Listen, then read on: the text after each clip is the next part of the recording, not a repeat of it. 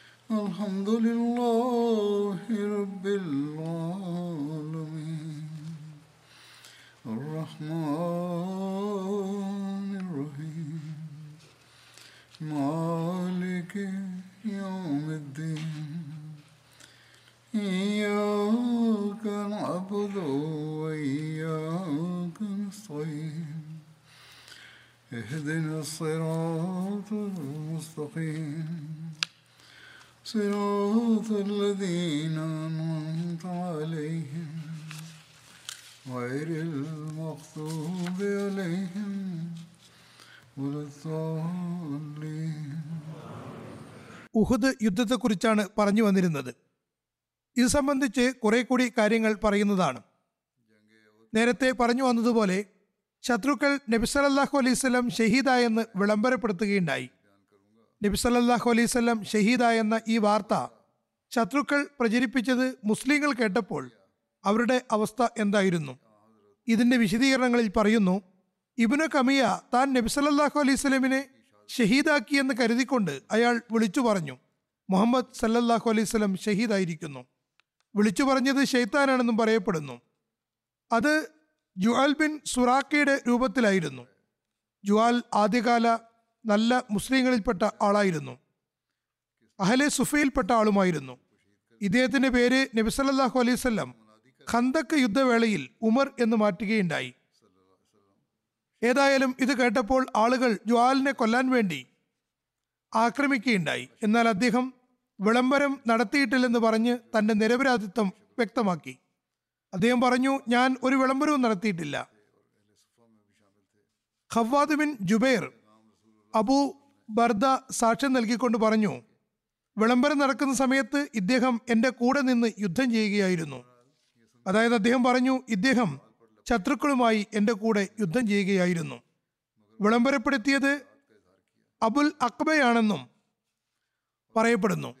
അയാൾ നബി സല്ലാഹു അലൈഹി വസല്ലം ഷഹീദായെന്ന് മൂന്ന് തവണ വിളംബരപ്പെടുത്തുകയുണ്ടായി. ഏതായാലും ആരാണ് വിളംബരപ്പെടുത്തിയത് എന്നത് സംബന്ധിച്ച് പല നിവേദനങ്ങളുമുണ്ട്. ഒരുപക്ഷെ പലരും പല വിധത്തിൽ കണ്ടതായിരിക്കാം. പലരും വിളംബരപ്പെടുത്തിയിട്ടുമുണ്ടാകാം. ഇബിനു കമിയ ഇബലീസും അബുൽ അക്ബയും എല്ലാം വിളംബരപ്പെടുത്തിയിട്ടുണ്ടാകാം. സാത്താനിക പ്രകൃതമുള്ള ആളുകൾക്ക് ഇങ്ങനെ വിളംബരപ്പെടുത്താൻ കഴിയുകയുള്ളൂ. ഈ വാർത്ത പരന്നതും മുസ്ലിങ്ങളിൽ ചിലർ പറഞ്ഞു റസൂല്ല സല്ലല്ലാഹു അലൈഹി സ്വലം വഫാത്തായിരിക്കുന്നു. അതുകൊണ്ട് നിങ്ങൾ നിങ്ങളുടെ ജനതയുടെ അടുക്കലേക്ക് തിരിച്ചു പോകുവിൻ. അവർ നിങ്ങൾക്ക് സംരക്ഷണം നൽകുന്നതാണ്. അത് കേട്ടപ്പോൾ മറ്റുള്ളവർ പറഞ്ഞു റസൂലുള്ള സല്ലല്ലാഹു അലൈവല്ലം ഷഹീദായിരിക്കെ. നിങ്ങൾ നിങ്ങളുടെ നബിയുടെ ദീനിനും അദ്ദേഹത്തിന്റെ സന്ദേശത്തിനും വേണ്ടി പൊരുതി അങ്ങനെ നിങ്ങൾ നിങ്ങളുടെ റബ്ബിന്റെ സവിധത്തിൽ ഷഹീദായി എത്തുകയില്ലേ? ഹദ്രത്ത് സാബിത് ബിൻ ദഹദ അൻസാരികളോട് പറഞ്ഞു അൻസാരികളുടെ സംഘമേ നബി സല്ലാഹു അലൈഹി ഷഹീദായെങ്കിൽ അള്ളാഹു ജീവിച്ചിരിപ്പുള്ളവനാകുന്നു. അവന് മരണം വരുന്നതല്ല. തങ്ങളുടെ ദീനിനു വേണ്ടി പോരാടുവിൻ. അള്ളാഹു നിങ്ങൾക്ക് വിജയം നൽകുന്നവനാകുന്നു. ഇത് കേട്ടപ്പോൾ അൻസാരി മുസ്ലിങ്ങളുടെ ഒരു സംഘം നബിസല്ലാഹു അലൈഹി വസ്ലമിനോടൊപ്പം ചേർന്ന് മുഷരിക്കങ്ങളുടെ ഒരു സംഘത്തെ ആക്രമിച്ചു. അതിൽ Khalid bin Walid Ikrima bin Abu Jahl Amr bin Aas ലറാർ bin Khattab എന്നിവരുണ്ടായിരുന്നു. മുസ്ലിങ്ങളുടെ ഈ ചെറിയ സംഘം ഒരുങ്ങുന്നത് കണ്ടപ്പോൾ ഖാലിദ് ബിൻ വലീദ് ശക്തമായി തിരിച്ചടിച്ചു. സാബിത്ത് ബിൻ ദഹദയെയും അദ്ദേഹത്തിന്റെ അൻസാരി സുഹൃത്തുക്കളെയും ഷഹീദാക്കി. പ്രക്ഷുബ്ധമായ ഈ അവസ്ഥയെപ്പറ്റി ഹജറത് മീസ ബഷീർ അഹമ്മദ് സാഹിബ് സീറത്ത് ഖാത്തമിൻ നബീനിൽ എഴുതുന്നു. ആ സമയത്ത് മുസ്ലിങ്ങൾ മൂന്ന് വിഭാഗങ്ങളായി പിരിഞ്ഞിട്ടുണ്ടായിരുന്നു. ഒരു കൂട്ടർ നബിസല്ലാഹു അലൈഹി വസല്ലം ഷഹീദായെന്ന വാർത്ത കേട്ട് യുദ്ധമൈതാനത്ത് നിന്ന് ഓടിപ്പോയിരുന്നു. പക്ഷേ ഇവർ വളരെ കുറച്ചു പേരെ ഉണ്ടായിരുന്നുള്ളൂ. ഇവരിൽ ഹജറത്ത് ഉസ്മാൻ ബിൻ അഫ്ഫാനും ഉണ്ടായിരുന്നു. എന്നാൽ വിശുദ്ധ ഖുറാനിൽ പറഞ്ഞതുപോലെ ആ സമയത്തെ പ്രത്യേക സാഹചര്യവും അവരുടെ ഹൃദയാത്മനെയുള്ള വിശ്വാസവും ആത്മാർത്ഥതയും കണക്കിലെടുത്തുകൊണ്ട് അള്ളാഹു അവർക്ക് മാപ്പാക്കി കൊടുക്കുകയുണ്ടായി. അവരിൽ പലരും മദീന വരെ എത്തി. അങ്ങനെ മദീനയിൽ നബിസല്ലാഹു അലൈവല്ലം ഷഹാദത്ത് വരിച്ചുവെന്ന കൽപ്പിത കഥയും ഇസ്ലാമിക സൈന്യം പരാജയപ്പെട്ടെന്ന വാർത്തയും എത്തി. അതേ തുടർന്ന് നാട്ടിലാകെ ഒരു അസ്വസ്ഥത പടർന്നു. മുസ്ലിം പുരുഷന്മാരും സ്ത്രീകളും കുട്ടികളും വൃദ്ധന്മാരും അസ്വസ്ഥഭരിതരായി പട്ടണത്തിൽ നിന്ന് പുറത്തേക്ക് വന്ന് ഉഹദിലേക്ക് പുറപ്പെട്ടു. ചിലർ അതിവേഗം ഓടി യുദ്ധമൈതാനത്തിലെത്തി. അള്ളാഹുവിന്റെ നാമം ഉച്ചരിച്ചുകൊണ്ട് ശത്രുനിരയിലേക്ക് തള്ളിക്കയറി. അതായത് അവർ യുദ്ധം ആരംഭിച്ചു. ഇനിയൊരു വിഭാഗത്തിലുള്ളവർ ഓടിപ്പോയില്ലെങ്കിൽ തന്നെയും നബിസല്ലാഹു അലൈഹി വസ്ലമിന്റെ ഷഹാദത്ത് വാർത്ത കേട്ടപ്പോൾ അവർക്ക് ധൈര്യം ചോർന്നുപോയി. അവർ ഇനി യുദ്ധം ചെയ്യുന്നത് വ്യർത്ഥമാണെന്ന് കരുതി. അതുകൊണ്ട് അവർ യുദ്ധമൈതാനത്ത് നിന്നും മാറി തല താഴ്ത്തിയിരുന്നു. മൂന്നാമത്തെ വിഭാഗം തുടർച്ചയായി യുദ്ധം ചെയ്തുകൊണ്ടിരുന്നു. അവരിൽ കുറച്ചുപേർ നബി സല്ലല്ലാഹു അലൈഹി സ്വലമിന് ചുറ്റിലും കൂടിയവരായിരുന്നു. അവർ അനിതര സാധാരണമായ നിലയിൽ ജീവത്യാഗത്തിന്റെ നൈപുണ്യം പ്രകടമാക്കുകയായിരുന്നു. അധിക പേരും രണാങ്കണത്തിൽ ചിതറിപ്പിരിഞ്ഞ് പൊരുതുകയായിരുന്നു. ഇവർക്കും രണ്ടാമത് പറഞ്ഞ വിഭാഗത്തിനും നബി സല്ലല്ലാഹു അലൈഹി വസല്ലം ഉണ്ടെന്ന കാര്യം അറിഞ്ഞു കൊണ്ടിരുന്നതിനനുസരിച്ച് ഉന്മാദരെ പോലെ പൊരുതിക്കൊണ്ട് നബി സല്ലല്ലാഹു അലൈഹി ചുറ്റിലും വന്നുകൂടി. ആ സമയത്ത് യുദ്ധാവസ്ഥ കുറേശികളുടെ സൈന്യം സമുദ്രത്തിലെ ഭയാനകമായ തിരകൾ കണക്കെ നാലു ഭാഗത്തു നിന്നും അലയടിച്ച് വരുന്നത് പോലെയായിരുന്നു. യുദ്ധമൈതാനത്ത് നാലു ഭാഗത്തു നിന്നും അമ്പുകളുടെയും കല്ലുകളുടെയും വർഷപാതമായിരുന്നു. ജീവത്യാഗ സന്നദ്ധരായ സഹാബാക്കൾ പ്രസ്തുത ഭയാനകമായ അവസ്ഥ കണ്ടപ്പോൾ നബി സല്ലല്ലാഹു അലൈഹി സ്വലമിന് ചുറ്റിലും വലയം തീർത്ത് നബി സല്ലല്ലാഹു അലൈഹി സ്വലമിന്റെ പരിശുദ്ധ മേനിയെ തങ്ങളുടെ ശരീരം കൊണ്ട് മറച്ചു പിടിച്ചു. എന്നിട്ടും ചില സമയത്ത് ആക്രമണം ശക്തമായിരുന്നതുകൊണ്ട് ഏതാനും പേരെ അവർ തള്ളിമാറ്റിയിരുന്നു. അത്തരം വേളകളിൽ ചിലപ്പോൾ നബി സല്ലല്ലാഹു അലൈഹി സ്വലം ഒറ്റപ്പെട്ടു പോയിരുന്നു. അത്തരമൊരു സന്ദർഭത്തിലാണ് ഹസ്രത്ത് സാദ് ബിൻ അബി വക്കാസിന്റെ മുഷിരിക്കായിരുന്ന സഹോദരൻ ഉത്ബ ബിൻ അബി വക്കാസ് എറിഞ്ഞ ഒരു കല്ല് നബി സല്ലല്ലാഹു അലൈഹി വസ്ലമിന്റെ പരിശുദ്ധ മുഖത്ത് പതിച്ചത്. അത് കൊണ്ടപ്പോൾ നബി സല്ലല്ലാഹു അലൈഹി വസ്ലമിന്റെ ഒരു പല്ല് പൊട്ടുകയും ചെയ്തു. ചുണ്ടിൽ മുറിവുണ്ടാവുകയും ചെയ്തു. അധിക സമയം കഴിയുന്നതിനു മുമ്പേ അബ്ദുല്ല ബിൻ ഷിഹാബ് എറിഞ്ഞ കല്ല് നബി സല്ലല്ലാഹു അലൈഹി വസല്ലമിന്റെ നെറ്റിത്തടത്തിൽ മുറിവുണ്ടാക്കി. കുറച്ച് സമയത്തിനകം മൂന്നാമത്തെ കല്ല് ഇവന് കമിയ എറിയുകയും അത് നബി സല്ലല്ലാഹു അലൈഹി വസല്ലമിന്റെ പരിശുദ്ധ കവിളിൽ പതിക്കുകയും ചെയ്തു. അത് കാരണം നബി സല്ലല്ലാഹു അലൈഹി വസല്ലമിന്റെ പടത്തൊപ്പിയുടെ രണ്ട് ആണികൾ നബി സല്ലല്ലാഹു അലൈഹി വസല്ലമിന്റെ കവിളിൽ തറഞ്ഞു കയറി. സാദ് ബിൻ അബി വക്കാസിന് തന്റെ സഹോദരൻ ഉത്തുബയുടെ ഈ പ്രവൃത്തിയിൽ എത്രമാത്രം കോപമുണ്ടായിരുന്നുവെന്നാൽ അദ്ദേഹം പറയുന്നു എനിക്ക് ഉത്തുബയെ വധിക്കാനുണ്ടായിരുന്ന അത്രയും ആവേശം മറ്റൊരു ശത്രുവിനെയും വധിക്കുന്നതിന് ഇല്ലായിരുന്നു. ഹദ്രത് മുസ്ലിമോദ് അള്ളാഹു അൻഹു ദ്വാ സ്വീകാര്യതയുടെ തത്വം വിവരിക്കുന്നുണ്ട്. ഇത് വിവരിച്ചുകൊണ്ട് ഒരു നീണ്ട വിവരണത്തിൽ അദ്ദേഹം ഉഹദ് സംഭവം പരാമർശിക്കുന്നു. അദ്ദേഹം പറയുന്നു ഇംഗ്ലീഷുകാർ സത്യഹൃദയത്തോടെ തൗഹീദിൽ ഉറച്ചു നിന്നുകൊണ്ട് എന്നോട് ദുവാക്ക് വേണ്ടി അഭ്യർത്ഥിക്കുകയാണെങ്കിൽ അവർക്ക് വിജയം ലഭിക്കുന്നതാണ്. ഇത് ആയിരത്തി തൊള്ളായിരത്തി നാൽപ്പതിൽ രണ്ടാം ലോക മഹായുദ്ധത്തിന്റെ കാലത്തുണ്ടായ കാര്യമാണെന്ന് തോന്നുന്നു. ഏതായാലും അദ്ദേഹം പറയുന്നു എന്നോട് അവർ ദുവാക്ക് വേണ്ടി അഭ്യർത്ഥിച്ചാൽ അവർക്ക് വിജയം ലഭിക്കുന്നതാണ്. ഇത് ദൈവിക പ്രവചനങ്ങളുടെയും അവന്റെ വചനങ്ങളുടെയും എന്റെ ദർശനങ്ങളുടെയും അനുസരിച്ചുള്ളതായിരിക്കും. ഹജ്രത് മസീമദ് അലി ഇസ്ലാം ഈ സമൂഹത്തിന് വേണ്ടി വളരെയേറെ ദുവാ ചെയ്തിട്ടുണ്ട്. പക്ഷേ ഇവർ അള്ളാഹുവിന്റെ സിംഹാസനത്തിൽ ഒരു ദാസനെ പിടിച്ചിരുത്തിയിരിക്കുന്നു. അതുകൊണ്ട് അള്ളാഹു അവരെ പരീക്ഷണങ്ങളിൽ അകപ്പെടുത്തുന്നു. അതായത് അവർ ഹജറത്ത് ഈസ അലി ഇസ്ലാമിനെ അള്ളാഹുവിന്റെ മകനാക്കി വെച്ചിരിക്കുകയാണ്. അതുകൊണ്ട് അവർ പരീക്ഷണങ്ങളിൽ അകപ്പെട്ടുകൊണ്ടിരിക്കുന്നു. അവർക്ക് വേണ്ടിയുള്ള ദുവാകൾ ബാക്കിയായി കിടക്കുന്നുണ്ട്. തുടർന്ന് അദ്ദേഹം പറയുന്നു പൈഗാമികൾ അതായത് ലാഹോരികൾ നിഷേധിക്കുന്നുവെങ്കിൽ നിഷേധിച്ചു കൊള്ളട്ടെ. ഹജറത് മുസ്ലിമോ പറയുന്ന വീക്ഷണത്തിൽ നിന്ന് വ്യത്യസ്തമായിരുന്നു ലാഹോരികളുടെ നിലപാട്. ഏതായാലും അദ്ദേഹം പറയുന്നു ഹജറത് മസീമദ് അലി ഇസ്ലാം അവർക്ക് വേണ്ടി ചെയ്ത ദുവാകൾ സ്വീകരിക്കപ്പെടാതിരിക്കാനുള്ള കാരണം അവരുടെ ചിർക്കാകുന്നു.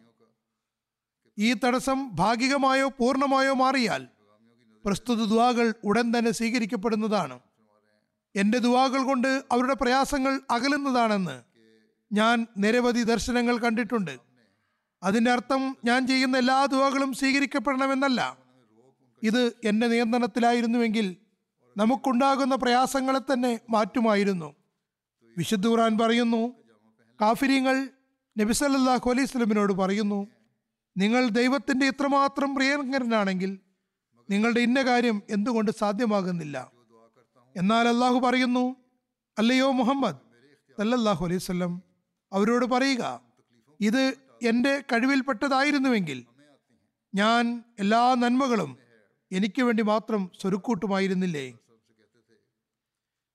ചുരുക്കത്തിൽ നബി സല്ലല്ലാഹു അലൈഹി സ്വലമിനെ സംബന്ധിച്ചിടത്തോളം നബി സല്ലല്ലാഹു അലൈഹി സ്വലമിന്റെ എല്ലാ ദുവാകളും സ്വീകരിക്കപ്പെടണമെന്നില്ല എന്നതാണ് നിയമമെന്നിരിക്കെ എനിക്ക് അതെങ്ങനെ സാധ്യമാകാനാണ്?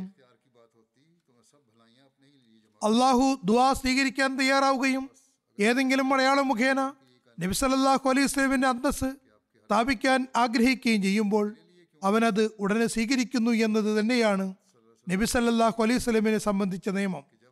എന്നിരിക്കെ എനിക്ക് വേണ്ടിയോ അല്ലെങ്കിൽ മറ്റാർക്കെങ്കിലും വേണ്ടിയോ അതിനെതിരിൽ എങ്ങനെ സംഭവിക്കാനാണ്?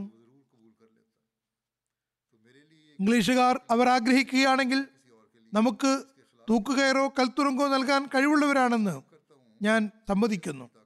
എങ്കിലും ഇപ്പോൾ അവർ അവരുടെ ശത്രുക്കൾക്ക് മുന്നിൽ ദുർബലരായി കാണപ്പെടുന്നു. ലോകമഹായുദ്ധത്തിൽ അവരുടെ അവസ്ഥ വളരെ പരിതാപകരമായിരുന്നു. പക്ഷേ ഇതൊക്കെയാണെങ്കിലും എന്റെ ദുവാകൾ കാരണം അവരുടെ പ്രയാസങ്ങൾ അകറ്റപ്പെടുമെന്നതാണ് എന്റെ വാദം. കാരണം ഇംഗ്ലീഷുകാർക്ക് നമുക്ക് മേലുള്ള നിയന്ത്രണം ഒരു നിയമാശ്രിതമാകുന്നു. ഇവരെ പറ്റി ദുവാ സ്വീകൃത മറ്റൊരു നിയമത്തിന് വിധേയപ്പെട്ടാണുള്ളത്. നബി സല്ലല്ലാഹു അലൈഹി സ്വലമിനെ പിടികൂടാൻ ഇറാൻ രാജാവ് ആഗ്രഹിച്ചിരുന്നു. അയാൾ പിടികൂടാൻ എത്തിയിരുന്നില്ല. സന്ദേശവുമായി യമനിലെ ഗവർണർ എത്തിയിട്ടുണ്ടായിരുന്നതേയുള്ളൂ. എന്നാൽ നബി സല്ലല്ലാഹു അലൈഹി സ്വലം അയാളോട് പറഞ്ഞു പോയി നിന്റെ യജമാനോട് പറയുക. നാം വരുന്നതല്ല. നിങ്ങളുടെ ദൈവത്തെ നമ്മുടെ ദൈവം വധിച്ചിരിക്കുന്നു. അള്ളാഹു ആ രാജാവിന്റെ മകന്റെ ഉള്ളിൽ ചലനങ്ങൾ ഉണ്ടാക്കുകയും അയാൾ തന്റെ പിതാവിനെ വധിക്കുകയും ചെയ്തു. എന്നാൽ ഉഹദ് യുദ്ധത്തിൽ ശത്രുക്കൾ നബിസല്ലാഹു അലൈഹി സ്വലമിനെ ആക്രമിച്ചു കല്ലെറിഞ്ഞു. നബിസല്ലാഹു അലൈഹി സ്വലമിന്റെ പല്ല് പൊട്ടുകയും തലയിൽ പരിക്കേൽക്കുകയും ചെയ്തു.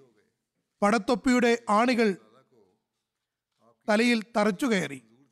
നബി സല്ലല്ലാഹു അലൈഹി സ്വലം മോഹാത്സ്യപ്പെടുകയും കുഴിയിൽ വീഴുകയും ചെയ്തു. നബി സല്ലല്ലാഹു അലൈഹി സ്വലമിന് മേൽ പല സഹാബാക്കളും വീഴുകയും ചെയ്തു. സഹാബാക്കൾ നബി സല്ലല്ലാഹു അലൈഹി സ്വലം ഷഹീദായെന്ന് വരെ കരുതി. അള്ളാഹു നബി സല്ലല്ലാഹു അലൈഹി സ്വലമിന്റെ അന്തസ് അംഗീകരിച്ചുകൊണ്ട് നബി സല്ലല്ലാഹു അലൈഹി സ്വലമിന് വേണ്ടി ഇറാനിലെ രാജാവിനെ വളരെ ദൂരെയായിരുന്നെങ്കിലും കൊല്ലുകയുണ്ടായി. എന്നിരിക്കെ ഉഹുദ് യുദ്ധത്തിൽ എന്തുകൊണ്ടാണ് ശത്രുക്കൾക്ക് ഇങ്ങനെ കല്ലെറിയാൻ അവസരം കൊടുത്തത് എന്ന് ആരെങ്കിലും പറയുന്നുവെങ്കിൽ ഈ ആരോപണം ശരിയല്ല. ഇത് അള്ളാഹുവിന്റെ ഇംഗിതവും യുക്തിയുമാണ്. ഇത് ഒരു രഹസ്യമാകുന്നു. ചിലപ്പോൾ എന്തെങ്കിലും ചെറിയ കാര്യത്തിന് പിടിക്കപ്പെടുന്നതാണ്.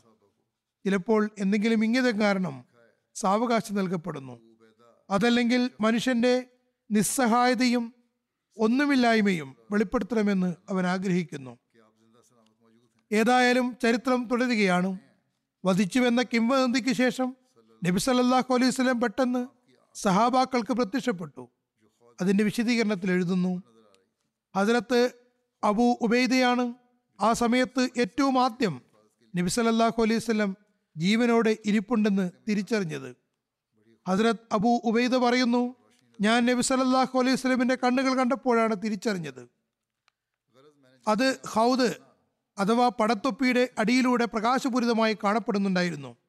ഹൗദ് യുദ്ധാവസരത്തിൽ സൈനികർ ശിരസുമുഖവും സംരക്ഷിക്കുന്നതിന് വേണ്ടി ഉപയോഗിക്കുന്ന തൊപ്പിയാകുന്നു.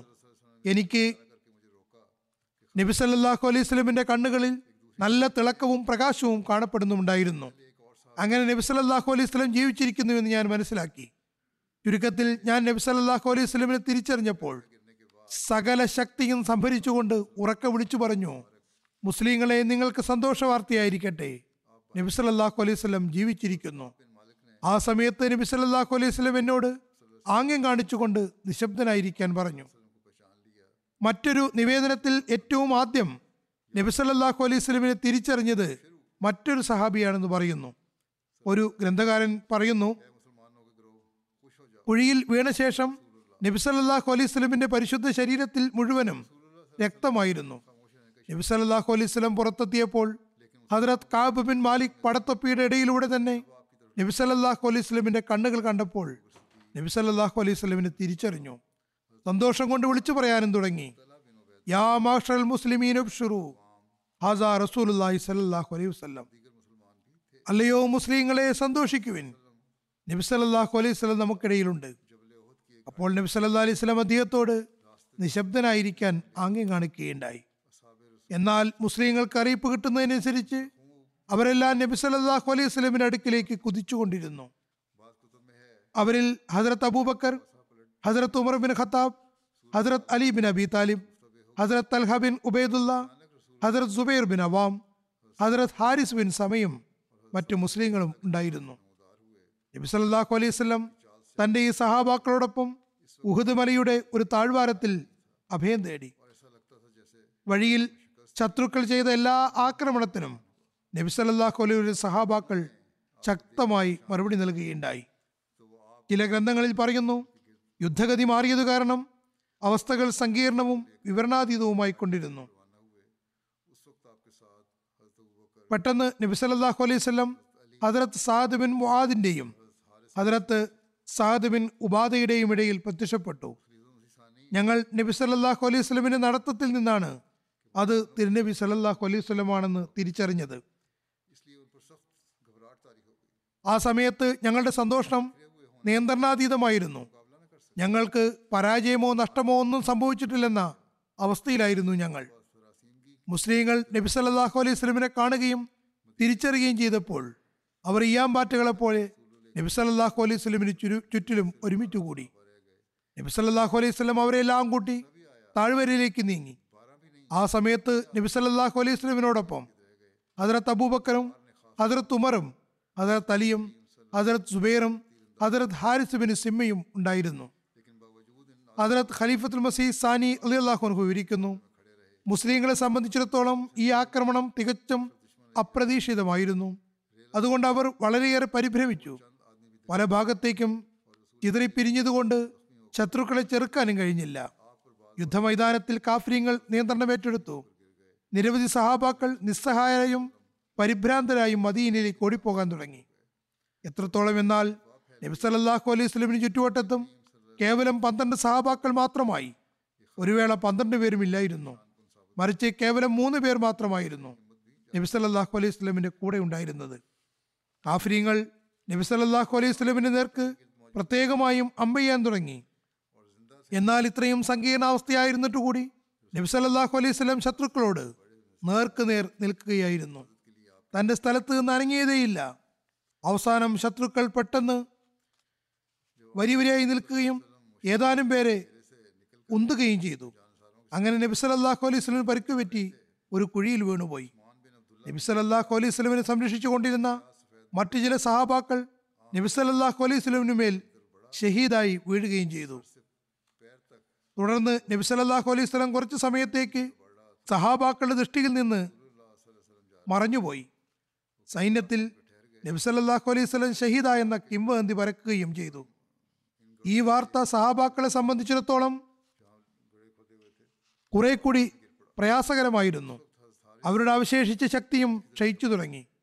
നബി സല്ലല്ലാഹു അലൈഹി സ്വലമിന് ചുറ്റുമുണ്ടായിരുന്ന ജീവിച്ചിരിപ്പുള്ള സഹാബാക്കൾ മൃതദേഹങ്ങൾ മാറ്റി നബി സല്ലല്ലാഹു അലൈഹി സ്വലമിനെ കുഴിയിൽ നിന്ന് പുറത്തേക്കെടുത്തു. സംരക്ഷണത്തിന് വേണ്ടി നബി സല്ലല്ലാഹു അലൈഹി വസല്ലമിന്റെ ചുറ്റിലും നിലയുറപ്പിക്കുകയും ചെയ്തു.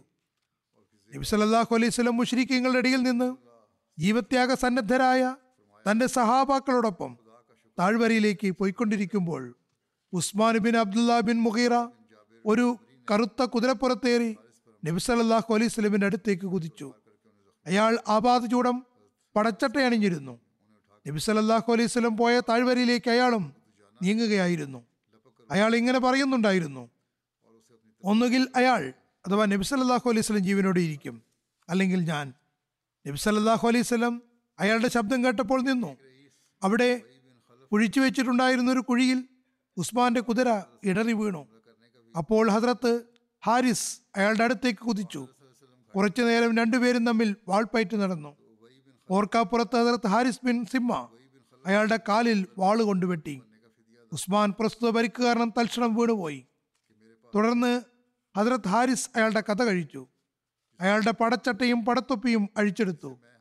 നബി സലാഹു അലൈഹി സ്വലം അത് കണ്ടപ്പോൾ പറഞ്ഞു അയാളെ നശിപ്പിച്ച അള്ളാഹുവിന് സ്തുതി. അല്പസമയത്തിനകം തന്നെ ഉബൈദുല്ല ബിൻ ജാബിർ ആമിരി ഹദ്രത്ത് ഹാരിസിനെ ആക്രമിച്ചു. അദ്ദേഹത്തിന്റെ തോളിൽ ആക്രമണം നടത്തി. അദ്ദേഹത്തിന് പരിക്കേൽപ്പിച്ചു. ഹദ്രത്ത് ഹാരിസിന്റെ സുഹൃത്തുക്കൾ അദ്ദേഹത്തെ എടുത്തുകൊണ്ടുപോയി. അപ്പോൾ തന്നെ ഹദ്രത്ത് അബൂ ദുജാന ഉബൈദുള്ളയെ കീഴ്പ്പെടുത്തുകയും തന്റെ വാൾ കൊണ്ട് അയാളെ കൊന്ന ശേഷം നബി സല്ലാഹു അലൈഹി സ്വലമിന്റെ അടുക്കൽ എത്തുകയും ചെയ്തു.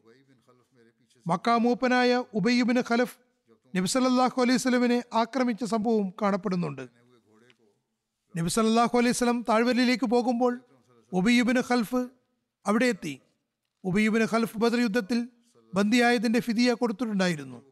അയാൾ പറഞ്ഞു എന്റെ പക്കൽ ഊത് കുതിരയാണുള്ളത്. അതിന് ഞാൻ ദിവസവും ഒരു ഫറക്ക് അതായത് ഏഴര കിലോ ചോളം തീറ്റാറുണ്ട്. നല്ല ശക്തിയുള്ളതാണ് നല്ല ആരോഗ്യവുമുണ്ട്. ഇതിനുമേൽ സഞ്ചരിച്ചുകൊണ്ട് മുഹമ്മദ് സല്ലാഹു അലൈഹി സ്വലമിനെ ഞാൻ വധിക്കുന്നതാണ്. അയാൾ പറഞ്ഞതിനെ പറ്റി അറിഞ്ഞപ്പോൾ നബി സല്ലാഹു അലൈഹി സ്വലം പറഞ്ഞു ഇല്ല മറിച്ച് ഞാൻ അയാളെ വധിക്കുന്നതാണ്. ഒരു നിവേദനമനുസരിച്ച് ഇത് അയാൾ ഹിജറത്തിന് മുമ്പ് മക്കയിൽ വെച്ചാണ് നബി സല്ലല്ലാഹു അലൈഹി സ്വലമിനോട് പറഞ്ഞത്. ഏതായാലും ഉഹദ് യുദ്ധമുണ്ടായപ്പോൾ നബി സല്ലാഹു അലൈഹി സ്വലം തന്റെ സഹാബാക്കളോട് പറഞ്ഞു ഉബയ്യുബിന് ഖൽഫ് എന്റെ പിന്നിലൂടെ വന്ന് എന്നെ ആക്രമിക്കുമോ എന്ന് എനിക്ക് ആശങ്കയുണ്ട്. നിങ്ങൾ അയാളെ കണ്ടാൽ എന്നോട് പറയണം. അയാൾ പടച്ചട്ടയണിഞ്ഞ് കുതിരയെ നൃത്തം ചെയ്യിച്ചുകൊണ്ട് വരുന്നുണ്ടായിരുന്നു.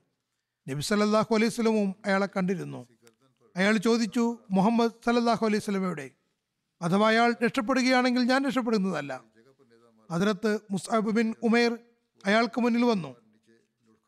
അദ്ദേഹം അതായത് മുസ്അബ് ബിൻ ഉമേർ നബി സല്ലാഹു അലൈഹി സ്വലമിനെ പ്രതിരോധിക്കുകയായിരുന്നു.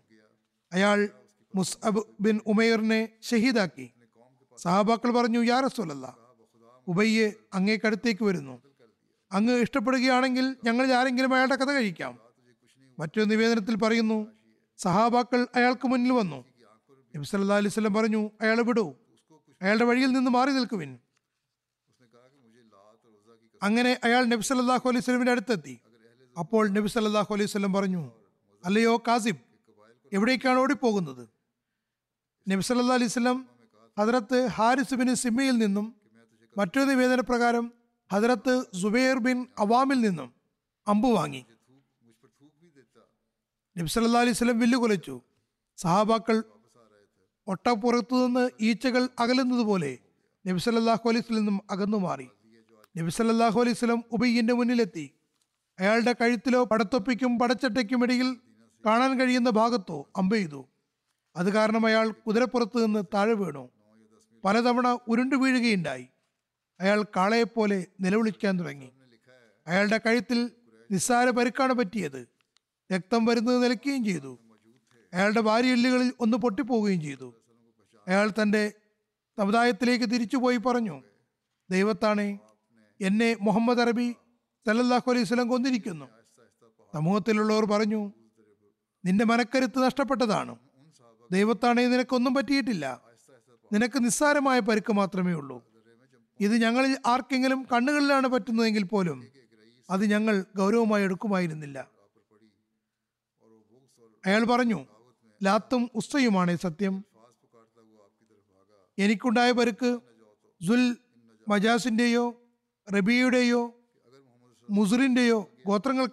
സുൽ അവരെല്ലാവരും മരണപ്പെടുമായിരുന്നു. അയാൾ അതായത് നബി സല്ലല്ലാഹു അലൈഹി വല്ലം ഞാൻ നിന്നെ കൊല്ലുമെന്ന് എന്നോട് മക്കയിൽ വെച്ച് പറഞ്ഞതാണ്. അള്ളാഹുവാണെ മുഹമ്മദ് സല്ലാഹു അലൈഹി വസല്ലം എന്റെ മേൽ തുപ്പുകയാണെങ്കിൽ കൂടി ഞാൻ മരിക്കുമായിരുന്നു. മുഷ്രീഖ്യങ്ങൾ തിരിച്ചു വരുന്ന വഴിക്ക് സറഫ് എന്ന സ്ഥലത്ത് അയാൾ നരകത്തിലേക്ക് കരയേറി. സറഫ് വലിയൊരു താഴ്വരയാകുന്നു. ഇപ്പോൾ അത് നൂറാനിയ എന്നാണ് അറിയപ്പെടുന്നത്. ഹജ്ജത്തുൽ വിദായിൽ ഇത് നബി സല്ലല്ലാഹു അലൈഹി സ്വലമിന്റെ ഏഴാമത്തെ പടവ് അഥവാ മനസ്സിലായിരുന്നു ഇത് തൻ ഈമിനടുത്ത് മക്കയിൽ നിന്ന് ഒൻപത് പത്ത് മൈൽ ദൂരെ സ്ഥിതി ചെയ്യുന്നു. ഹസരത് മീസ ബഷീർ അഹമ്മദ് സാഹിബ് എഴുതുന്നു കുറേശികൾ അല്പം പിന്നോട്ട് മാറിയപ്പോൾ യുദ്ധഭൂമിയിലുണ്ടായിരുന്ന മുസ്ലിങ്ങൾ നബി സല്ലല്ലാഹു അലൈഹി സ്വലമിനെ തിരിച്ചറിയുകയും തിരുനബിക്ക് ചുറ്റും ഒത്തുകൂടുകയും ചെയ്തു. തുടർന്ന് നബി സല്ലാഹു അലൈഹി വസല്ലം തന്റെ കൂടെ ഉണ്ടായിരുന്ന സഹാബാക്കളുടെ സംഘത്തോടൊപ്പം മെല്ലെ മെല്ലെ പർവതത്തിന് മുകളിലേക്ക് കയറി സുരക്ഷിതമായ മലയിടുക്കിലേക്ക് എത്തി. വഴിയിൽ മക്കാമൂപ്പനായ ഉബയ്യുബിന് ഖൽഫ് നബി സല്ലാഹു അലൈഹി സ്വലമിനെ കണ്ടു. അയാൾ കോപത്താലും ശത്രുതയാലും അന്ധനായി ഇങ്ങനെ പറഞ്ഞുകൊണ്ട് നബി സല്ലാഹു അലൈഹി വസല്ലമിന്റെ അടുക്കിലേക്ക് ഓടി. ലാ നജോത്ത ഇന്നൻ നജ. അതായത് മുഹമ്മദ് സല്ലാ അലൈഹി സ്വലം രക്ഷപ്പെട്ടാൽ പിന്നെ ഞാൻ രക്ഷപ്പെടുന്നതല്ല. സഹാബാക്കൾ അയാളെ തടയാൻ ആഗ്രഹിച്ചു. പക്ഷെ നബി സല്ലാ അലൈഹി സ്വലം പറഞ്ഞു അയാൾ വിടൂ. എന്റെ അടുത്തേക്ക് വരട്ടെ. അയാൾ നബി സല്ലാ അലൈഹി സ്വലമിനെ ആക്രമിക്കാനുള്ള ഉദ്ദേശത്തിൽ നബി സല്ലല്ലാഹു അലൈഹി സ്വലമിന് സമീപത്തെത്തിയപ്പോൾ നബി സല്ലല്ലാഹു അലൈഹി സ്വലം ഒരു അമ്പ് കൊണ്ട് അയാൾ ആക്രമിച്ചു. അത് കാരണം അയാൾ ഭൂമിയിൽ ഉരുണ്ടു വീണു. പിന്നെ എഴുന്നേറ്റ് അലറിക്കരഞ്ഞുകൊണ്ട് പിന്തിരിഞ്ഞോടി. അയാൾക്ക് കാര്യമായ പരുക്കൊന്നും പറ്റിയില്ലെങ്കിൽ കൂടി മക്കയിൽ എത്തുന്നതിന് മുമ്പേ അയാൾ മണ്ണോട് ചേരുകയുണ്ടായി. നബി സല്ലല്ലാഹു അലൈഹി വസല്ലം തന്റെ സഹാബാക്കളോടൊപ്പം താഴ്വരയിലെത്തി.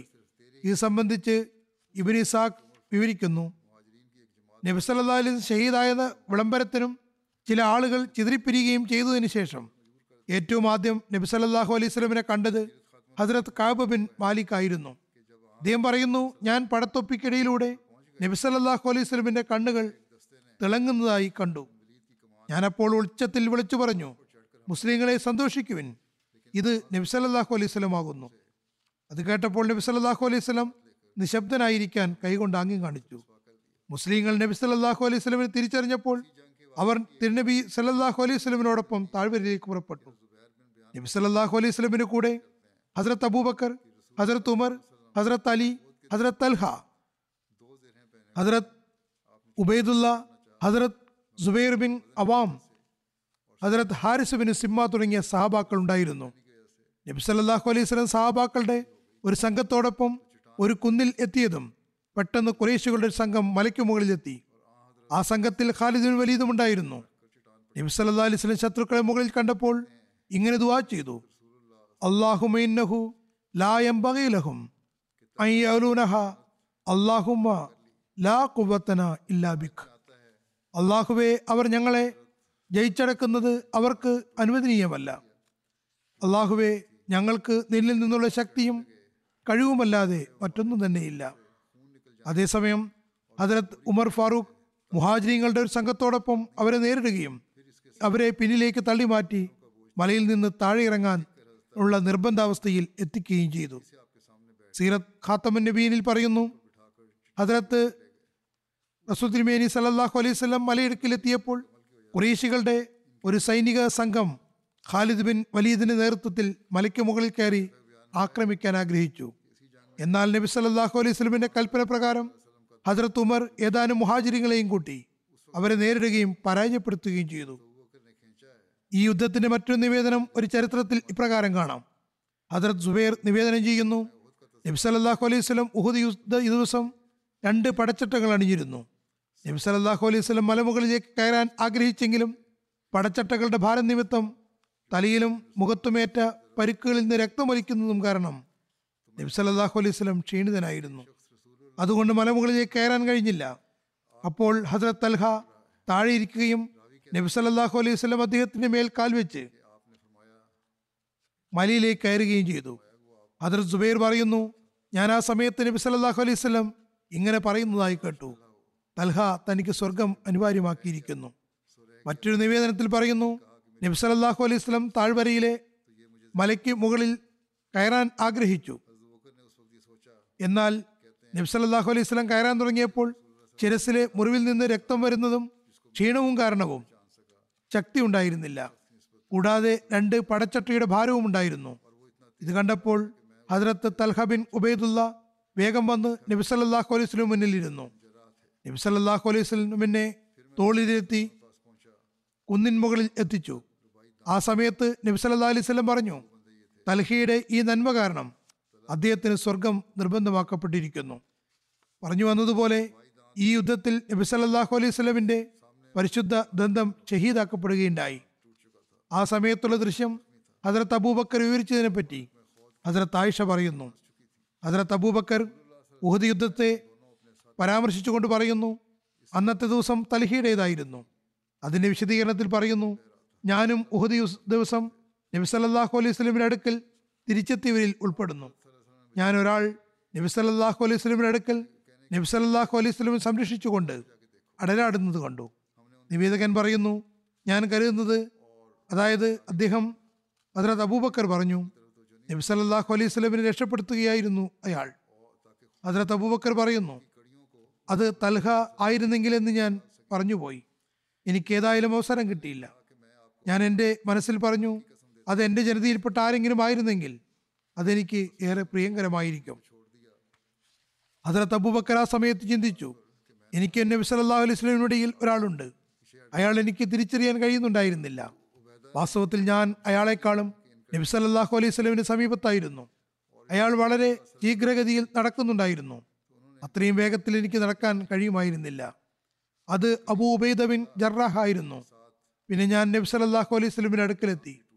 നബി സല്ലല്ലാഹു അലൈഹി സ്വലം തിരുമേനിയുടെ കൂടെ രണ്ട് ആളുകളുണ്ടായിരുന്നു.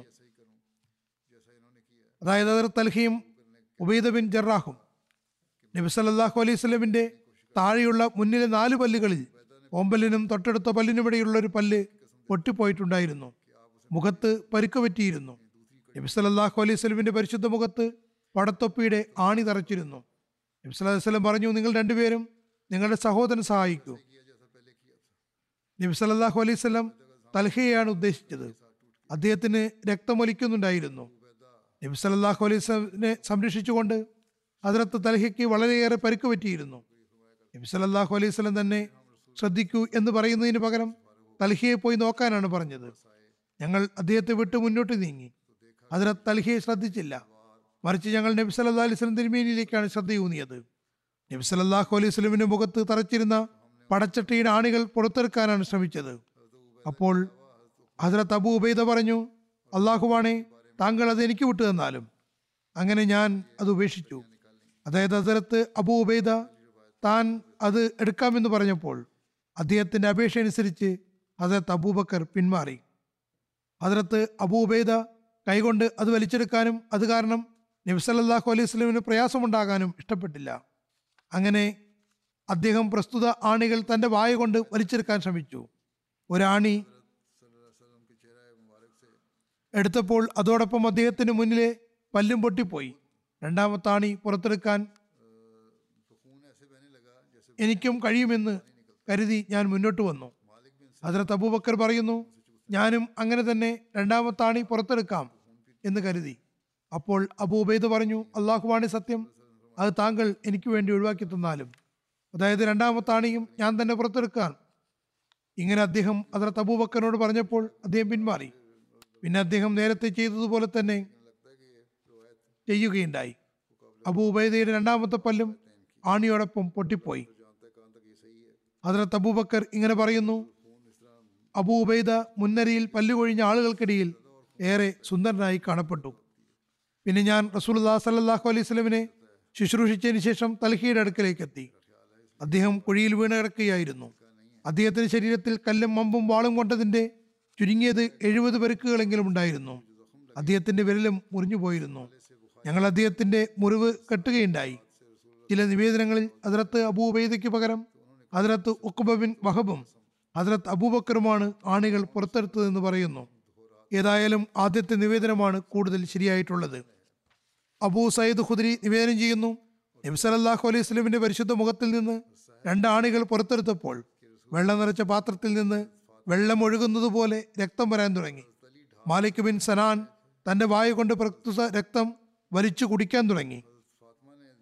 നബി സല്ലാ അലൈഹി സ്വലം അയാളോട് ചോദിച്ചു നീ രക്തം കുടിക്കുകയാണോ? അദ്ദേഹം പറഞ്ഞു അതെ. വസല്ലം പറഞ്ഞു ആരുടെ രക്തത്തെയാണോ എന്റെ രക്തം സ്പർശിച്ചത്? അയാളെ അഗ്നി സ്പർശിക്കുന്നതല്ല. ഇത് സബുൽ ഹുദ റഷാദിലുള്ള ഒരു നിവേദനമാകുന്നു. പക്ഷേ ഈ നിവേദനവും ഇദ്ദേഹത്തിന്റെ നിവേദനങ്ങളും ഇത് എത്രമാത്രം ശരിയാണെന്ന് അള്ളാഹുവിന് മാത്രമേ അറിയുകയുള്ളൂ. രക്തം ഇങ്ങനെയാണ് തടുക്കുന്നതെങ്കിൽ രക്തം നിൽക്കുന്നതിന് പകരം കൂടുതൽ വരികയാണ് ചെയ്യുക. കൂടുതൽ ക്ഷീണം അനുഭവപ്പെടുകയും ചെയ്യും. ഏതായാലും അടുത്ത നിവേദനത്തിൽ ഇതിനുള്ള മറുപടിയും വരുന്നുണ്ട്. ഈ നിവേദനം പ്രബലമല്ലെന്നാണ് ഞാൻ കരുതുന്നത്. തുടർന്ന് എഴുതുന്നു ഉഹദ് യുദ്ധത്തിൽ നബി സല്ലല്ലാഹു അലൈഹി സ്വലം പരിക്ക് പറ്റിയത് സംബന്ധിച്ച് ബുഖാരിയിലും നിവേദനമുണ്ട്. ഹജറത് സാലിബിൻ ബിൻ സാദിനോട് നബി സല്ലല്ലാഹു അലൈഹി സ്വലമിന് പരിക്ക് പറ്റിയതിനെ പറ്റി ചോദിച്ചപ്പോൾ അദ്ദേഹം പറഞ്ഞു എന്നോട് ചോദിക്കുകയാണോ? അള്ളാഹുവാണേ ആരാണ് നബി സല്ലല്ലാഹു അലൈഹി വസല്ലമിന്റെ മുറിവ് കഴുകിയിരുന്നതെന്നും ആരാണ് വെള്ളം ഒഴിച്ചു കൊടുത്തതെന്നും എന്ത് മരുന്നാണ് വെച്ചതെന്നും എന്നെല്ലാം എനിക്ക് നല്ലപോലെ അറിയാം. അതായത് ആ ദൃശ്യങ്ങളെല്ലാം എന്റെ കൺമുന്നിലുണ്ട്. ഹദ്രത്ത് സഹിൽ പറയുന്നു നബി സല്ലല്ലാഹു അലൈഹി സ്വലമിന്റെ പുത്രി ഹദ്രത്ത് ഫാത്തിമ മുറിവ് കഴുകിക്കൊണ്ടിരുന്നു. ഹദ്രത്ത് അലി പാത്രത്തിൽ നിന്ന് വെള്ളം ഒഴിച്ചുകൊണ്ടിരുന്നു. വെള്ളം ഒഴിക്കുമ്പോൾ രക്തം കൂടുതൽ വരുന്നത് കാണു കാണുന്നു. ഹദ്രത്ത് ഫാത്തിമ ഒരു ചാക്കിന്റെ കഷ്ണമെടുത്ത് കത്തിക്കുകയും അത് മുറിവിലെക്കുകയും ചെയ്തു. അങ്ങനെ രക്തം വരുന്നത് നിലച്ചു അന്ന് നബി സല്ലല്ലാഹു അലൈഹി സ്വലമിന്റെ മുന്നിലുള്ള പല്ലും പൊട്ടിപ്പോയിരുന്നു. മുഖത്തും പരിക്കേറ്റിരുന്നു. പടത്തൊപ്പി നബി സല്ലല്ലാഹു അലൈഹി സ്വലമിന്റെ തലയിൽ പൊട്ടിപ്പോയിരുന്നു. ഇവിടെ രക്തം തടുക്കുന്നതിന്റെയും കഴുകുന്നതിന്റെയും പരാമർശമാണുള്ളത്. രക്തം വലിച്ചു കുടിക്കുന്ന പരാമർശമില്ല. ഇതാണ് ബുഖാരിയുടെ നിവേദനം. ഇത് തന്നെയാണ് ശരിയും. നബി സല്ലല്ലാഹു അലൈഹി സ്വലം താഴ്വരയുടെ മുന്നിലെത്തിയപ്പോൾ അലീബിൻ അബി താലിബ് മീറാസിലെ വെള്ളം തന്റെ പാത്രത്തിൽ നിറച്ചുകൊണ്ട് നബി സല്ലല്ലാഹു അലൈഹി സ്വലമിന്റെ സവിധത്തിൽ ഉഹദ് മലയിൽ ചെറുതും വലുതുമായ കുഴികളിൽ മഴവെള്ളം കെട്ടിക്കിടന്നിരുന്നു. ഈ കുഴികൾ മീറാസ് എന്നാണ് അറിയപ്പെട്ടിരുന്നത്. മീറാസിന്റെ വിവക്ഷ ഇതാണ് എന്ന് എഴുതിയിരിക്കുന്നു. ഈ സ്ഥലം ഹജറത്ത് ഹംസ ഷഹീദായ സ്ഥലത്തിനടുത്താണ്. നബി സല്ലല്ലാഹു അലൈഹി സ്വലമിന് അവിടെ നിന്ന് വെള്ളം കൊണ്ടുവന്ന് കൊടുക്കുകയായിരുന്നു. പക്ഷേ വെള്ളത്തിന്റെ ദുർഗന്ധം കാരണം അത് കുടിച്ചില്ല. മുഖത്തുണ്ടായിരുന്ന മുറിവ് കഴിയുകയും ശിരസിലൊഴിക്കുകയും ചെയ്തു. നബി സല്ലല്ലാഹു അലൈഹി വസല്ലം പറഞ്ഞു അള്ളാഹു അവന്റെ നബിയുടെ മുഖത്തിന് പരിക്കേൽപ്പിച്ചവന് മേൽ കോപിഷ്ടനായിരിക്കുന്നു മുഹമ്മദ് ബിൻ മുസ്ലമ വെള്ളം വാങ്ങാൻ സ്ത്രീകളുടെ അടുത്തേക്ക് പോയി. നബി സല്ലല്ലാഹു അലൈഹി സ്വലമിന് നല്ല ദാഹമുണ്ടായിരുന്നു. മുഹമ്മദ് ബിൻ മുസ്ലമ ഒരു അരുവിയിൽ പോയി അവിടെ നിന്ന് ശുദ്ധജലം കൊണ്ടുവന്നു. നബി സല്ലാഹു അലൈഹി സ്വലം പ്രസ്തുത വെള്ളം കുടിക്കുകയും അദ്ദേഹത്തിന് നന്മയ്ക്ക് വേണ്ടി ദുവാകൾ ചെയ്യുകയും ചെയ്തു. ഇബ്രാനിയിൽ സഹൽ ബിൻ സഹദിൽ നിന്നുള്ള നിവേദനം നബി സല്ലല്ലാഹു അലൈഹി സ്വലമിന്റെ പരിശുദ്ധ മുഖത്ത് ഉഹദ് ദിവസം പരിക്കേൽക്കുകയുണ്ടായി. നബി സല്ലല്ലാഹു അലൈഹി സ്വലമിന്റെ പരിശുദ്ധ ദന്തം ഷഹീദായി. പടത്തൊപ്പി ശിരസിൽ പൊട്ടുകയുണ്ടായി. മുഷരിക്കീങ്ങൾ പോയപ്പോൾ സ്ത്രീകൾ നബി സല്ലല്ലാഹു അലൈഹി സ്വലമിന്റെ അടുക്കലെത്തി. അവരിൽ ഫാത്തിമയും ഉണ്ടായിരുന്നു. അവർ നബി സല്ലല്ലാഹു അലൈഹി സ്വലമിനെ കണ്ടപ്പോൾ വാരിപ്പണരുകയുണ്ടായി നബി സല്ലല്ലാഹു അലൈഹി സ്വലമിന് മുറിവ് കഴുകാൻ തുടങ്ങി. ഹദ്രത്ത് അലി പാത്രത്തിൽ നിന്ന് വെള്ളം ഒഴിച്ചു കൊടുത്തുകൊണ്ടിരുന്നു. അപ്പോൾ കൂടുതൽ രക്തം വരികയാണ് ഉണ്ടായത് അതേ തുടർന്ന് അതിർത്ത് ഫാത്തിമ പായയുടെ കുറച്ചു ഭാഗം കത്തിച്ച് ചാരമുണ്ടാക്കുകയും അതുകൊണ്ട് മുറിവിൽ വെക്കുകയും ചെയ്തു. അത് മുറിവിൽ ചേരുകയും രക്തം വരുന്നത് നിലയ്ക്കുകയും ഉണ്ടായി നബി സല്ലല്ലാഹു അലൈഹി സ്വലമിന്റെ മുഖത്ത് നിന്ന് രക്തം ഒറ്റുന്നുണ്ടായിരുന്നു. നബി സല്ലല്ലാഹു അലൈഹി സ്വലം സ്വയം തന്നെ മുഖം തുഴച്ചുകൊണ്ടിരുന്നു അതോടൊപ്പം ഇങ്ങനെ പറയുന്നുണ്ടായിരുന്നു. കൈഫ യു ഫിലിഹുൽ കൗമ ഷജുവാനിഹിം വക്കസറു വഹുവ യദൂഹും ഇലല്ല. തങ്ങളുടെ നബി അള്ളാഹുവിലേക്ക് വിളിക്കുമ്പോൾ അദ്ദേഹത്തിന് പരിക്കേൽപ്പിക്കുകയും അദ്ദേഹത്തിന്റെ മുൻനിരയിലുള്ള പല്ല് പൊട്ടിക്കുകയും ചെയ്യുന്ന സമുദായം എങ്ങനെ വിജയിക്കാനാണ്? ബാക്കി ഭാഗം ഇൻഷല്ല പിന്നീട്. ഫലസ്തീനു വേണ്ടി ഞാൻ ദുവാക്ക് പറഞ്ഞുകൊണ്ടിരുന്നു. ഇപ്പോൾ മുസ്ലിങ്ങളുടെ അവസ്ഥ അവർ ഒന്നിച്ചു നിന്ന് ഫലസ്തീൻ രക്ഷിക്കുന്നതിന് വേണ്ടി ചിന്തിക്കുന്നതിന് പകരം മുസ്ലിം രാഷ്ട്രങ്ങൾ പരസ്പരം പോരടിക്കാൻ തുടങ്ങിയിരിക്കുന്നു എന്നതാണ്. പാകിസ്ഥാനും ഇറാനും ഇടയിൽ അസ്വസ്ഥതകൾ ഉണ്ടായെന്നും പരസ്പരം അവർ ബോംബ് വർഷിക്കുന്നുവെന്നും കേൾക്കുന്നു. വളരെ ഭയാനകമായ അവസ്ഥ സംജാതമായി കൊണ്ടിരിക്കുകയാണ് അള്ളാഹു തന്നെ ഈ മുസ്ലിം നാടുകളിലെ നേതാക്കന്മാർക്ക് ബുദ്ധിയും വിവേകവും നൽകുമാറാകട്ടെ. അവർക്ക് വേണ്ടിയും ദ്വാ ചെയ്യുക. അള്ളാഹു അവർക്ക് തങ്ങളുടെ ലക്ഷ്യം ശരിയായി മനസ്സിലാക്കാൻ തോഫിക്ക് നൽകുമാറാകട്ടെ. അവർ ഒരേക ഉമ്മത്തായി മാറട്ടെ. നമസ്കാരത്തിന് ശേഷം രണ്ട് ജനാസയും നമസ്കരിപ്പിക്കുന്നതാണ്. ജനാസ ഗായിബാണ്. ഒന്ന് സയ്യിദ് ദാവൂദ് മുസഫർ ഷാ സാഹിബിന്റെ മകൻ സയ്യിദ് മൗലൂദ് അഹമ്മദ് സാഹിബിന്റെതാണ് ഇദ്ദേഹം കഴിഞ്ഞ ദിവസം എഴുപത്തി ആറാമത്തെ വയസ്സിൽ വഫാത്തായി. ഇന്നാലില്ലാഹി വ ഇന്നാ ഇലഹി റാജുവൻ ഇദ്ദേഹം അതിരത്ത് മുസ്ലിം മോദ് റലിള്ളാഹുൻഹുവിന്റെയും സയ്യിദ ഉമ്മെ താഹിർ സാഹിബിയുടെയും ദൗഹിത്രനും സാഹിബ്സാദി അമത്തുൽ ഹക്കീം സാഹിബിയുടെയും സയ്യിദ് ദാവൂദ് മുസഫർ ഷാ സാഹിബിന്റെയും പുത്രനുമാണ്. അള്ളാഹുവിന്റെ അനുഗ്രഹത്താൽ മൂസിയായിരുന്നു. എന്റെ അളാമയുടെ മകനും എന്റെ ഭാര്യയുടെ മൂത്ത സഹോദരനുമായിരുന്നു.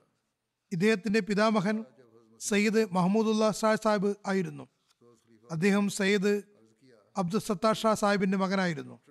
ഹസരത്ത് ഡോക്ടർ സയ്യിദ് അബ്ദുൽ സത്താർ ഷാ സാഹിബ് തക്കവയിലും പരിശുദ്ധിയിലും വളരെ പാരമ്യത്തിലെത്തിയ ആളായിരുന്നു. വളരെ താഴ്മയും വിനയവും ഉണ്ടായിരുന്നു.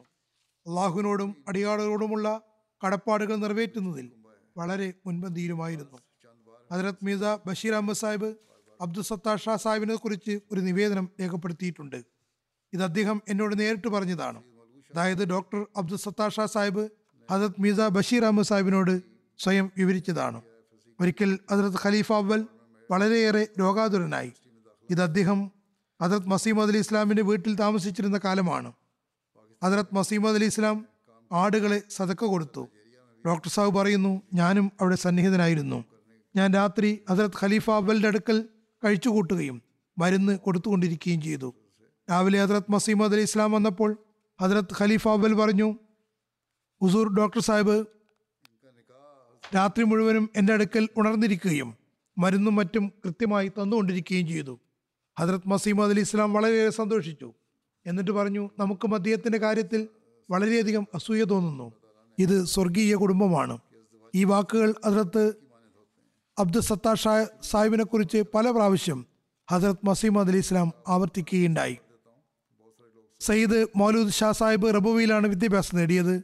മെട്രിക്കിനും എഫ് എസ് സിക്കും ശേഷം ലാഹോർ എഞ്ചിനീയറിംഗ് കോളേജ് യൂണിവേഴ്സിറ്റിയിൽ അദ്ദേഹത്തിന് പ്രവേശനം ലഭിച്ചു. മെക്കാനിക്കൽ എഞ്ചിനീയറിംഗിൽ ബിരുദമെടുത്തു. പാകിസ്ഥാനിൽ വിവിധ കമ്പനികളിൽ ജോലി ചെയ്തു. പിന്നെ ഏതാനും വർഷം നൈജീരിയയിൽ ഒരു കമ്പനിയിൽ ജോലി ചെയ്യാൻ പോയിരുന്നു.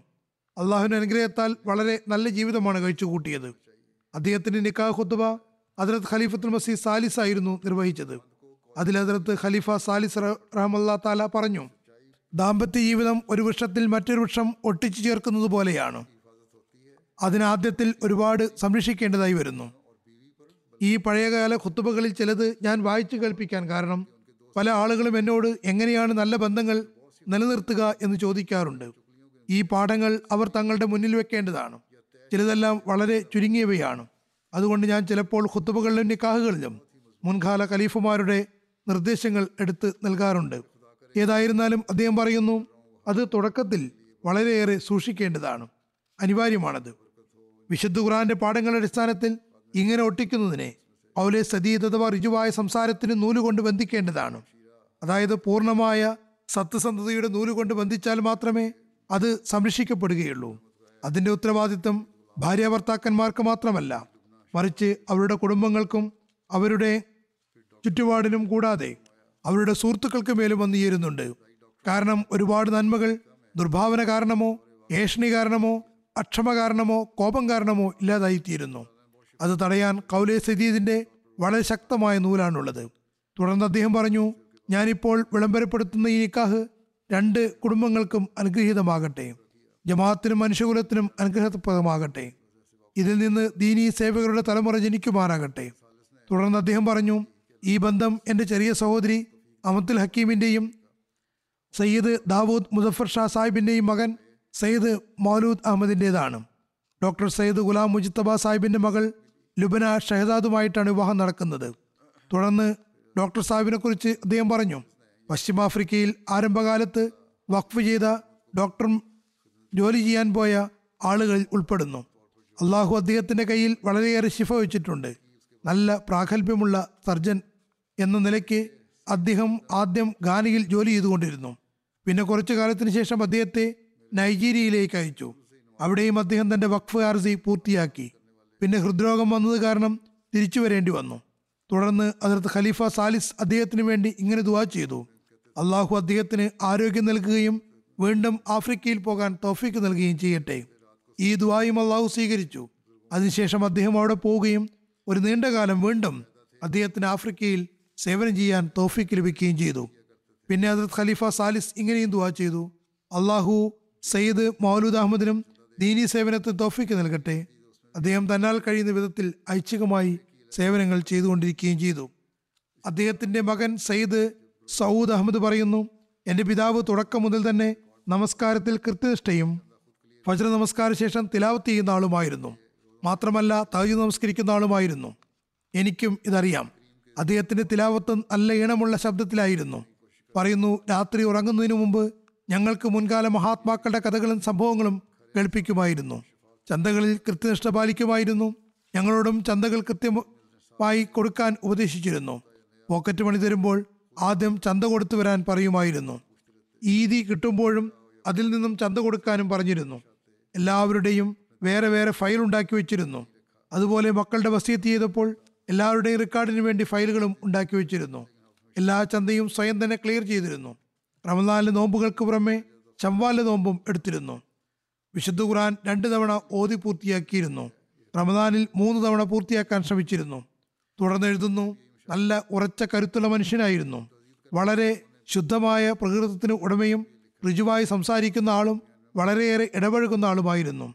പഴയ ബന്ധങ്ങളാണെങ്കിലും പുതുതായി ഉണ്ടാകുന്ന ബന്ധമാണെങ്കിലും അവരുമായി ബന്ധം സ്വയം നിലനിർത്തുമായിരുന്നു. എന്തെങ്കിലുമൊക്കെ കാരണം കൊണ്ട് അവരുടെ വിശേഷങ്ങൾ അന്വേഷിക്കുമായിരുന്നു. വലിയവരോടും ചെറിയവരോടുമെല്ലാം നല്ല നിലയിൽ പെരുമാറിയിരുന്നു. മനസ്സിൽ ആരെക്കുറിച്ചും വെറുപ്പോ വിദ്വേഷമോ വെച്ചിരുന്നില്ല. ആര് എത്ര തന്നെ അമിതത്വം കാണിച്ചാലും അവരോട് എപ്പോഴും നല്ല രീതിയിൽ പെരുമാറിയിരുന്നു. ആരെങ്കിലും വലിയ രീതിയിൽ ദ്രോഹിച്ചാൽ സ്വയം അവരുടെ അടുക്കൽ പോയി ബന്ധമുണ്ടാക്കുമായിരുന്നു. ഇത് അദ്ദേഹത്തിന്റെ മകൻ എഴുതിയത് മാത്രമല്ല മറിച്ച് ഞാനും അത് കണ്ടിട്ടുള്ളതാണ്. ഈ എല്ലാ നന്മകളും അദ്ദേഹത്തിൽ യഥാർത്ഥത്തിൽ ഉണ്ടായിരുന്നതുമാണ്. ഞാനും അത് കണ്ടിട്ടുണ്ട്. അദ്ദേഹത്തെ അറിയാവുന്ന അനുശോചനം അറിയിച്ച പലരും ഈ എല്ലാ നന്മകളും അദ്ദേഹത്തിൽ ശരിക്കും ഉണ്ടായിരുന്നു എന്ന് എഴുതുന്നു. അദ്ദേഹത്തിന്റെ മകൻ എഴുതുന്നു ഒരിക്കൽ അതിർത്ത് മുസ്ലിം മോദാഹുൻഹു എവിടെയോ പുറത്ത് യാത്ര കഴിഞ്ഞ് വന്നപ്പോൾ അദ്ദേഹത്തിന് വേണ്ടി ഒരു കളിപ്പാട്ടവും കൊണ്ടുവന്നിരുന്നു. അത് അദ്ദേഹം തുറന്ന് കഷ്ണം കഷ്ണങ്ങളാക്കി അതത് മുസ്ലിം മോദ് അദ്ദേഹത്തോട് പറഞ്ഞു ഞാൻ നിനക്ക് സമ്മാനം തന്നതാണ്. നീ അതിനെ കഷ്ണം കഷ്ണമാക്കിയല്ലോ അദ്ദേഹം പറഞ്ഞു ഞാനത് കൂട്ടിച്ചേർക്കുകയും ചെയ്യാം. പിന്നെ അത് മുസ്ലിം മോദിന്റെ മുന്നിൽ കൂട്ടിച്ചേർത്തപ്പോൾ അദ്ദേഹത്തിന്റെ മാതാവിനോട് മുസ്ലിം മൗദ് പറഞ്ഞു ഇവനെ എഞ്ചിനീയർ ആക്കണം അതിർത്ത് മുസ്ലിം മോദിന്റെ ഈ വാക്കുകളും പൂർത്തിയായി. അദ്ദേഹം എഞ്ചിനീയർ ആവുകയും വളരെ നല്ല എഞ്ചിനീയർ ആവുകയും ചെയ്തു. അതിനകത്ത് മുസ്ലിം മൗദിന്റെ ഒരു ഉപദേശം എല്ലാവർക്കും ഉപകാരപ്പെടുന്നതാണ്. അത് ഞാൻ വിവരിക്കാം. ഒരിക്കൽ അതിർത്ത് മുസ്ലിമോദ് സിന്ധിലുണ്ടായിരുന്ന തന്റെ ഫാമിലേക്ക് പോവുകയുണ്ടായി. അവിടെ അദ്ദേഹത്തിന് ഭൂമി ഉണ്ടായിരുന്നു ആ ദിവസങ്ങളിൽ ഇദ്ദേഹം അവിടെയാണ് ഉണ്ടായിരുന്നത്. ഇദ്ദേഹവും തന്റെ പിതാവിന്റെ കൂടെ ഹദരത്ത് മുസ്ലിം മൗദിനോടൊപ്പം ഭൂമി നോക്കിക്കാണുകയായിരുന്നു. മുസ്ലിം മൗദ് പര്യടനത്തിന് പോയപ്പോൾ ഇദ്ദേഹം കൂടെ ഉണ്ടായിരുന്നു ആ സമയത്ത് മാവിൻ തോട്ടത്തിന് സീസണായിരുന്നു. സീസണിൽ പാട്ടത്തിനെടുത്തവർ മാമ്പഴങ്ങൾ പറിച്ച് നിലത്ത് വെച്ചിരുന്നു. തോട്ടം പാട്ടത്തിന് കൊടുക്കുകയും അതിലെ പഴങ്ങൾ വിൽക്കുകയും ചെയ്തിരുന്നു. അത് പിന്നീട് പാട്ടക്കാരന്റെതാണ്. അതിൽ നിന്ന് കുറച്ച് ഭൂമിഴയ്ക്ക് കൊടുക്കാറുണ്ട്. ഏതായിരുന്നാലും അവർ മാമ്പഴം കൂട്ടിവെച്ചിരിക്കുകയായിരുന്നു. അന്ന് കുട്ടിയായിരുന്ന ഇദ്ദേഹം അതിൽ നിന്ന് ഒരു മാങ്ങയെടുത്തു. ഹജറത് മുസ്ലിം മോദ് പറഞ്ഞു അത് തിരികെ കൊണ്ടുപോയി വെച്ചു വരൂ ഇതിപ്പോൾ നിന്റെ ഉടമസ്ഥയിലുള്ളതല്ല പാട്ടക്കാരുടേതാണ്. ഇതായിരുന്നു അതിലത്ത് മുസ്ലിം മോദിന്റെ തർബിയത്ത് രീതി. തങ്ങൾക്ക് കിട്ടാനുള്ള ഭാഗത്ത് നിന്ന് അത് കുറയ്ക്കാം പ്രശ്നമൊന്നുമില്ല എന്ന് പറയാമായിരുന്നു. പക്ഷേ അങ്ങനെയല്ല.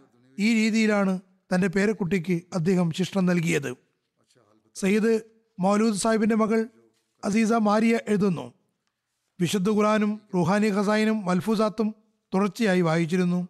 അതുകൂടാതെ തഫ്സീർ കബീറും വായിച്ചിരുന്നതായി എനിക്കറിയാം. വളരെ ആഴത്തിൽ അറിവുണ്ടായിരുന്നു. തന്റെ ആളുകൾക്കിടയിൽ ഇരുന്ന് അത് വെളിപ്പെടുത്തുമായിരുന്നില്ല. പക്ഷേ എന്തെങ്കിലും ചോദിക്കുകയാണെങ്കിൽ എന്തെങ്കിലും വിഷയമുണ്ടാവുകയാണെങ്കിൽ വളരെ നല്ല രീതിയിൽ ഉദ്ധരണികൾ കേൾപ്പിക്കുമായിരുന്നു. വേറെ ആളുകളും എനിക്ക് ഈ കാര്യങ്ങൾ എഴുതിയിട്ടുണ്ട്. തുടർന്ന് പറയുന്നു ദീനീപരമോ ഭൗതികപരമോ ആയ എന്തെങ്കിലും കാര്യങ്ങൾ ഞങ്ങളിൽ ആർക്കെങ്കിലും ചോദിച്ചാൽ നല്ല പരിഹാരം നിർദ്ദേശിക്കുമായിരുന്നു. ദുബായിലേക്ക് പ്രത്യേകം ശ്രദ്ധ തിരിക്കാൻ ഉപദേശിച്ചിരുന്നു. നിങ്ങൾ ദുവാ ചെയ്യുകയും കാര്യം അള്ളാഹുവിന് വിട്ടുകൊടുക്കുകയും ചെയ്യുക എന്ന് പറഞ്ഞിരുന്നു. അള്ളാഹു അദ്ദേഹത്തോട് കരുണയോടെയും പുറമയോടെയും വർത്തിക്കുമാറാകട്ടെ. അദ്ദേഹത്തിന്റെ ഭാര്യമക്കളുടെ സംരക്ഷകനായി തീരുമാറാകട്ടെ. അദ്ദേഹത്തിന്റെ നന്മകൾ തുറന്നു കൊണ്ടുപോകാനുള്ള തോഫിക്കും അവർക്ക് നൽകുമാറാകട്ടെ. അദ്ദേഹത്തിന്റെ ഒരു സഹോദരൻ എഴുതുന്നു സയ്യിദ് സാഹിബിന്റെ വലിയൊരു നന്മ എന്ന് പറയുന്നത് സന്തോഷ സന്താപ വേളകളിൽ ഏറ്റവും ആദ്യം സന്ദേശങ്ങൾ നൽകുക എന്നതായിരുന്നു. ആരെങ്കിലും രോഗിയായാൽ സന്ദർശിക്കാൻ ഏറ്റവും ആദ്യം എത്തുമായിരുന്നു. മൊറബി സിൽസില ഹനീഫ് മഹമ്മൂദ് സാഹിബ് എഴുതുന്നു ഇസ്ലാമാബാദിൽ വെച്ചാണ് അദ്ദേഹത്തെ പരിചയപ്പെട്ടത്. വളരെ സാധാരണക്കാരനും ശുഭ്രവസ്ത്രധാരിയും മിതഭാഷിയും ഋഷിതുല്യനും മലക്കുകളുടെ സ്വഭാവമുള്ള മനുഷ്യനുമായിരുന്നു. ജീവിതം വഖഫ് ചെയ്തവരെ പ്രത്യേകിച്ചും മുറബിമാരെ ഒരുപാട് ആദരിച്ചിരുന്നു. ഇസ്ലാമാബാദിൽ തുടങ്ങിയ ബന്ധം റബുവിയിൽ വന്നപ്പോഴും അദ്ദേഹം തുടരുകയുണ്ടായി. പള്ളിയിൽ അധികവും എന്നെ തെരഞ്ഞു പിടിച്ച് കാണുമായിരുന്നു. അദ്ദേഹത്തോട് ദുവാക്ക് വേണ്ടി പറഞ്ഞാൽ അതിനുശേഷം പിന്നീട് എന്തായി എന്ന് എല്ലാ കാര്യങ്ങളും ചോദിച്ചറിയുമായിരുന്നു. ഞാൻ പറഞ്ഞു വന്നതുപോലെ അള്ളാഹു ഈ നന്മകൾ തുടരാൻ അദ്ദേഹത്തിന്റെ മക്കൾക്കും തോഫിക്ക് നൽകുമാറാകട്ടെ. ഇനി നമസ്കരിക്കാനുള്ള രണ്ടാമത്തെ ജനാസ ഇക്മൈദ് ആഗ് മുഹമ്മദ് സാഹിബിന്റേതാണ് ഇദ്ദേഹം ബുർക്കിനഫാസയിലെ ഡോറി റീജിയനിലുള്ള മഹദിയാബാദ് ജമാഅത്തിന്റെ സദറായിരുന്നു. കുറച്ചു ദിവസം മുമ്പ് അറുപത്തി അഞ്ചാമത്തെ വയസ്സിൽ അദ്ദേഹം വഫാത്തായി. ഇന്നാലില്ലാഹി വൈന്നായിലേഹി റാജുവൻ അദ്ദേഹത്തിന്റെ സന്തപ്ത കുടുംബത്തിൽ രണ്ട് ഭാര്യമാരും പത്ത് ആൺമക്കളും അഞ്ച് പെൺമക്കളുമുണ്ട്. ഇൻചാർജ് മിഷണറി സാഹിബ് എഴുതുന്നു വളരെ കർമ്മനിരതനായിരുന്നു. കഴിഞ്ഞ ദിവസം അവിടെ പോയപ്പോൾ ഡോറിയിൽ അദ്ദേഹം ശ്രോതാക്കളുടെ ഫാമിലികൾക്ക് അവരുടെ വീടുകളിൽ അദ്ദേഹം സെറ്റ് ചെയ്തു കൊടുക്കുകയായിരുന്നു. ജമാഅത്ത് അവിടെ ശ്രോതാക്കളുടെ കുടുംബങ്ങൾക്ക് വീട് വെച്ച് നൽകിയിരുന്നു. അത് സെറ്റ് ചെയ്യുകയായിരുന്നു. പിന്നെ രണ്ടു ദിവസത്തിന് ശേഷം സ്വന്തം വീട്ടിൽ പോയി അവിടെ മോഹാത്സ്യപ്പെട്ട് വീഴുകയും ശക്തമായ ഹൃദയാഘാതം ഉണ്ടാവുകയും വഫാത്താവുകയും ചെയ്തു.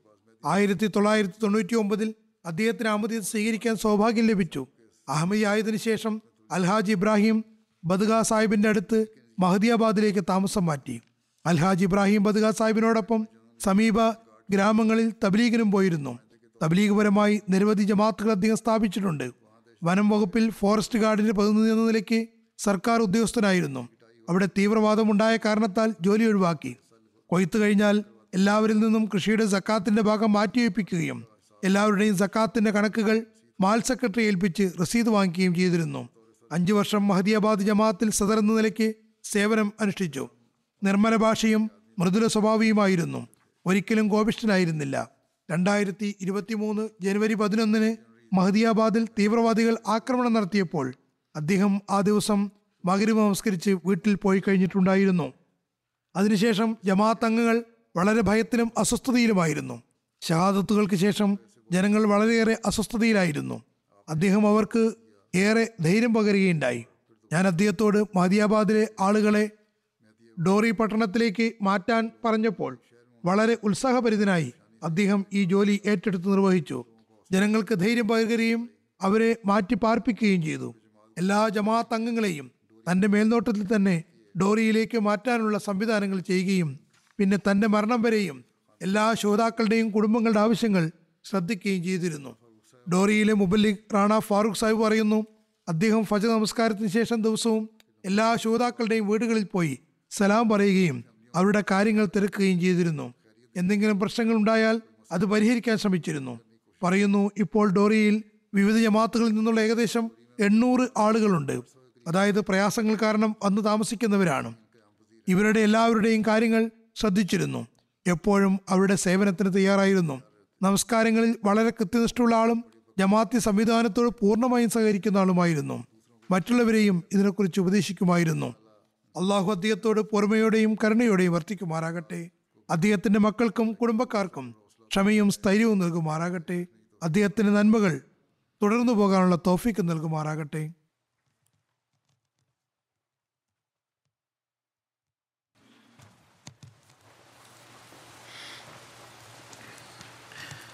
الحمد لله الحمد لله نحمده ونستعينه ونستغفره ونؤمن به ونتوكل عليه. ونعوذ بالله من شرور أنفسنا ومن سيئات أعمالنا. من يهده الله فلا مضل له ومن يضلل فلا هادي له. ونشهد أن لا إله إلا الله ونشهد أن محمدا عبده ورسوله.